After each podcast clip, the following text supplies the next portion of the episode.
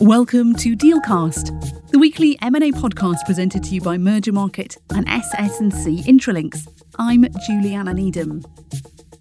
In this episode, we're hearing from Vietnam and we're going to be finding out about solar power consolidation in the country, particularly related to ESG. Joining me are Ridhima Saxena, Emerging Markets Editor, and Andai Gayap, Merger Markets Correspondent based in Vietnam.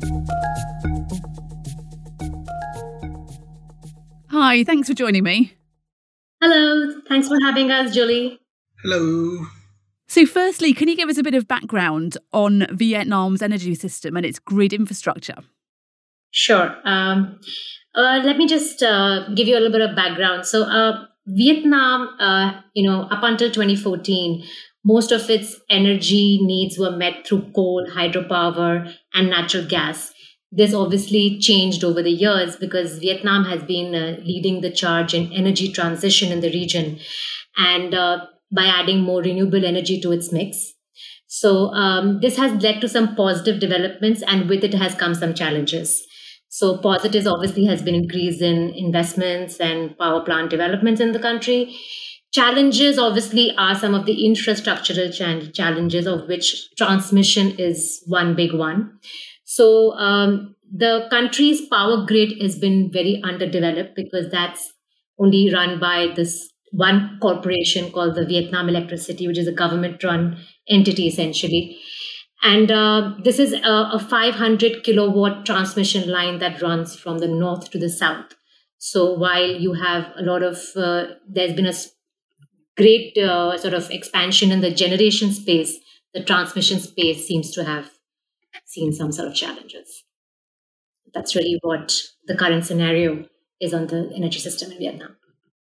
And can you go into a bit more detail in, in those changes? There's been a big increase in installed solar capacity in the country, hasn't there? Yes, yes.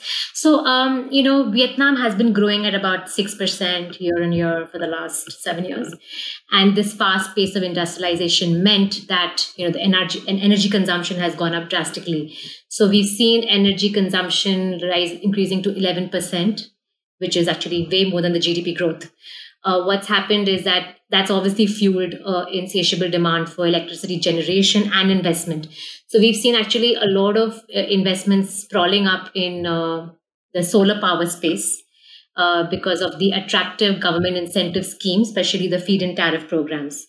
So um, as of end of 2020, uh, I think there was there's about 16.5 gigawatt capacity of solar power, which is way more the more, more than what was anticipated so and all of these investments have been fueled because of the attractive programs government came up with over the course of years. So that's um, that's been the one big change we've seen. Um, and what has also happened is that that change has kind of been unprecedented at, in terms of its you know meeting its goals. At the same time it has also given rise to new challenges which i think An can run us more on that on that on that front so, An, coming to you, what are those challenges? And I'll be interested in finding out from you what you're seeing in Vietnam in terms of those changes. Is the country looking different? Is it operating differently as a result of this huge change in the energy sector? Sure. So, um, you know, as Rita mentioned, the grid uh, is already strained even before the increase in power plants uh, because, you know, the, the economy is growing too quickly and has far outpaced the um, the grid infrastructure upgrade. So um, up on the boom in solar power. So as the grid cannot accommodate all the power generations, um, the government has been uh, has needed to put a cap on the capacity of solar and wind power generators to prevent the grid, uh, which is a closed loop grid, uh, from choking. So as a result, this has curtailed uh, the transmissions of solar power uh, especially for those in the southern and central regions of Vietnam, because these are the areas which have high solar energy radiations and where most of the plants are located. So again, transmission lines have not been built fast enough to be able to dispatch uh, excess capacity to other areas. So um, these are the um, difference I'm seeing, and you know uh, the reasons why the because of the boom in solar power is because Vietnam is uh, transitioning into more into green energy to pursue their Paris Agreement commitments uh, back in 2015. Those, those are the backgrounds. So we'll come on to the, the grid issue that Ridhima mentioned earlier, but are, are people looking to go off grid? Are there any companies or industries that, that are working off grid because the existing grid just can't cope with, with that capacity? Right. So to be able to grow off grid, um, Vietnam is um, is um, implementing a new uh, a new government's decisions to um, to let powers uh, uh, generators to sell electricity directly to private buyers. So that would be like that would be uh, that would be known as a direct power purchase agreement, but it is under um, it is under developing under development right now. So uh, we we need to wait for a um, another like maybe a few months before there's a new um, change on that. So, how is the government and the National Energy Company? How are they working to improve the existing grid infrastructure? So, they have been thinking about some of the solutions, such as you know building up like a storage system for the existing solar power projects that have been impacted by the um, curtailment problems. Uh, but you know, um, uh, for now, the grid is to remain as a monopolistic grid and will not be open um, to foreign investment anytime soon. And looking at deal activity, how has all this affected deal activity in the energy sector in Vietnam? So investors they have been selling down their stakes or exiting uh, solar uh, projects uh, in order to de-risk themselves, or you know they have uh, their own strategies of build and sell business model. And on the other hand, others have been, you know, taking advantage of the grid problem to build up their solar powered portfolios.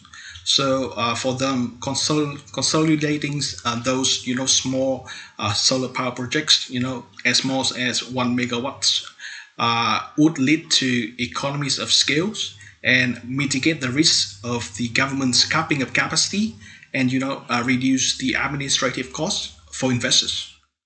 And Ridhima, did you have anything to add to that? So, um, just about the deal activities, I mean, some of the main players that are consolidating their positions are coming from Thailand, China, and uh, Singapore.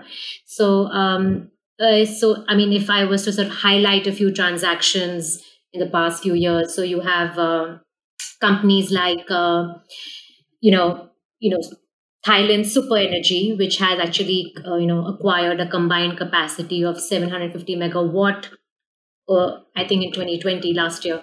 And similarly, you have Gulf Energy from Thailand again, which uh, increased its stake in a local power, solar power developer called the TTC Green Energy. Similarly, uh, you have players like B.Grimm Power, again coming from Thailand, Japan's Sharp Corporation, um, there is also, you know, Philippines uh, has a big conglomerate called Ayala, and through the energy unit, they have a joint venture here in Vietnam with a local conglomerate that's been actively consolidating its position. Uh, we also see some of these renewable energy platforms that have been built with uh, over the past few years, with the focus on ASEAN as a market, and which are also looking at these opportunities and Vietnam is obviously in the lead for them. So those are some of the transactions and players we can talk about. Yeah. And you mentioned there are a lot of foreign players involved in this space. What's the appeal for a foreign energy company getting involved in Vietnam? What's the unique opportunity there? So uh, obviously, uh, they were drawn. They were first drawn by the favorable feed-in tariff scheme. So um, Vietnam has uh, has experienced two uh, two phases for the feed um, tariffs. The first phase, you know, um, developers could receive, could enjoy like a um, 9.35 cents USD uh, uh, for all of the solar powers, so which is very high. And the second phase, even though it has been reduced, it is still um, at 7.69 cents USD for uh, for you know for the floating solars and 7.09 cents for the ground-mounted solar power projects. So they are still high and attractive, and they were first drawn by that. Yeah. And would you say that Vietnam's leading the charge in, in the region in terms of renewable energy and, and solar power? I would say that. Yeah. Yes, I think there some of their. I mean, the I think government programs and schemes have been very proactive in that compared to the rest of the region. Uh, the other, I think, larger macro factors which are working for Vietnam is obviously, you know, it has been uh, actively drawing investments across board from North Asian investors, so from Korea, Japan, and China, who have been setting up their manufacturing base in Vietnam, which in turn is spiraling into other areas, whether it's energy demands and so on and so forth. So I think some of those macro factors are kind of, you know, benefiting the country at this point. Great. And let's have a little look to the future. Let's fast forward, say, five years or 10 years. We've got all countries around the world working towards net zero carbon emissions. How do you expect the energy sector there to evolve in the coming years? So, if I'm correct, if I'm correct, Vietnam has strived to, you know, increase the uh, the um, the energy from uh, renewable sources to around 40 to 50 percent of the countries within the country total energy mix by 2030 and 20 until 2045 they have even bigger uh, targets you know, just you know just to go green. Um, I would have to check back on the uh, actual numbers but the you know from from what we've seen from the the uh, you know, by the end of 2020s, uh, Vietnam has had, you know, around 16,500 megawatts from solar powers alone. And the compared to the uh, government's initial targets of only 850 megawatts by end 2020. So this is like 20 times the government has been asking for, and you know, it has been, you know, very um, big numbers also the, the weather conditions in the in the country i think are very conducive to solar power uh, you know uh, generation. And i think uh, with you know distribution angles being sorted which as Anh mentioned there there have been some sort of uh, draft consultations around that. But um, the future course i mean is only for uh, to be told as when as and when the government comes out with new policies on that front and just bring it back to the deal activity, what kind of opportunities are out there in the coming years? So uh, I think in like in like one or two years from now, I would um, I would um, expect to see that more consolidations by developers uh, trying to build up their uh, power portfolio, solar power portfolios, uh, just by buying existing solar power projects. Um, and also um, after you know because of the huge the boom in solar powers vietnam is now transitioning into an auctions um, program uh, to replace the current system of awarding feed-in tariffs for solar power projects because i think they have recognized that it has been too attractive for the investors. And now they don't need uh, a lot more solar powers. Um, so previously um, so so uh, because of the change in the regulatory, uh, the change in the uh, auction programs. So uh, I would say that uh, more consolidations would be uh, in the 30 megawatt capacities for projects to create a bigger one because the 30 megawatts is the minimum threshold for the solar and wind power plants to participate under the new direct power purchase agreement, which I've said, mentioned earlier. So yeah, so they would allow energy developers to sell electricity directly to private power buyers and not uh, to the EVNs. Yeah, the thing is also, uh, Julie, is uh, is the increasing ESG considerations from investors, and uh, I think uh, that is a theme that has picked up in the last couple of years in this region, and I think it's only going to be- become bigger. Uh, so that so th- those I think factors are going to obviously boost the investments in that space and also regulatory sort of uh, movements around that. Great. Thank you both for your time. Thank you so much. Thank you. That was Ridhima Saxena, Emerging Markets Editor, and Andai Gayap, Merger Markets Correspondent based in Vietnam. Thank you for listening to this week's episode of Dealcast, presented by Mergermarket and SS&C Intralinks. Please rate, review, and follow the podcast.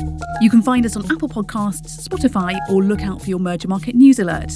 For more information, check out our show notes. Join us next week for another episode.